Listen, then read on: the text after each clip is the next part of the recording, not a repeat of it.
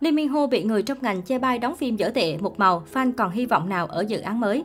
Lee Min Ho là nam diễn viên đã có gần 15 năm hoạt động trong làng giải trí Hàn Quốc.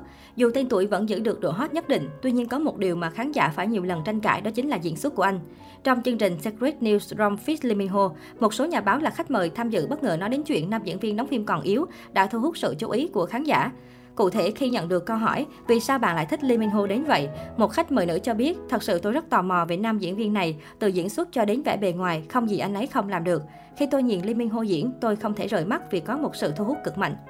Tuy nhiên, một nam khách mời khác phản bác, nhưng vẫn phải có những thứ tiêu cực chứ, chẳng hạn như kỹ năng diễn xuất còn yếu ớt của anh ấy. Nhưng tôi phải công nhận là nam diễn viên có vẻ ngoài rất hút mắt, mà nhiều nam giới cũng phải ghen tị. Lee Min Ho rất cao và đẹp như một nhân vật trong các câu chuyện lãng mạn vậy. Câu nói của nam khách mời này đã trở thành tâm điểm bàn luận của cư dân mạng khi anh chỉ thừa nhận Lee Min Ho có vẻ ngoài điển trai cuốn hút, còn về kỹ năng diễn xuất thì yếu ớt. Những phim gần đây của Lee Min Ho cũng thường bị chê diễn dở khi đóng một màu, khiến phim tụt rating.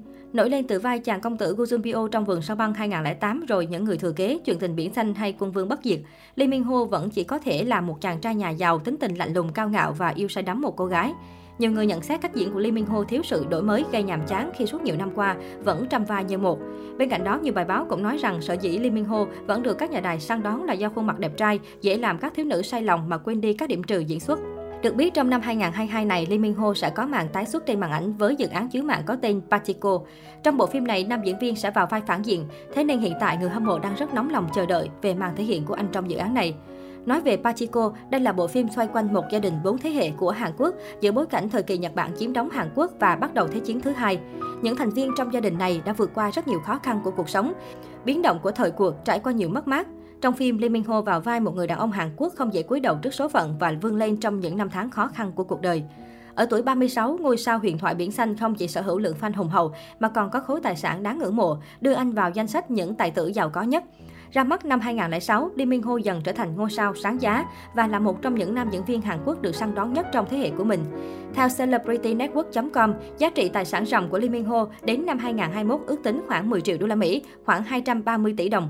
Ngoài ra, sao nam Quân Vương Bất Diệt thu về 84.000 đô la Mỹ, gần 2 tỷ đồng cho mỗi tập phim truyền hình, giúp anh ghi tên trong top 6 diễn viên được trả cát xê cao nhất, bên cạnh nam diễn viên Jo In Sung của Gió mùa đông năm ấy.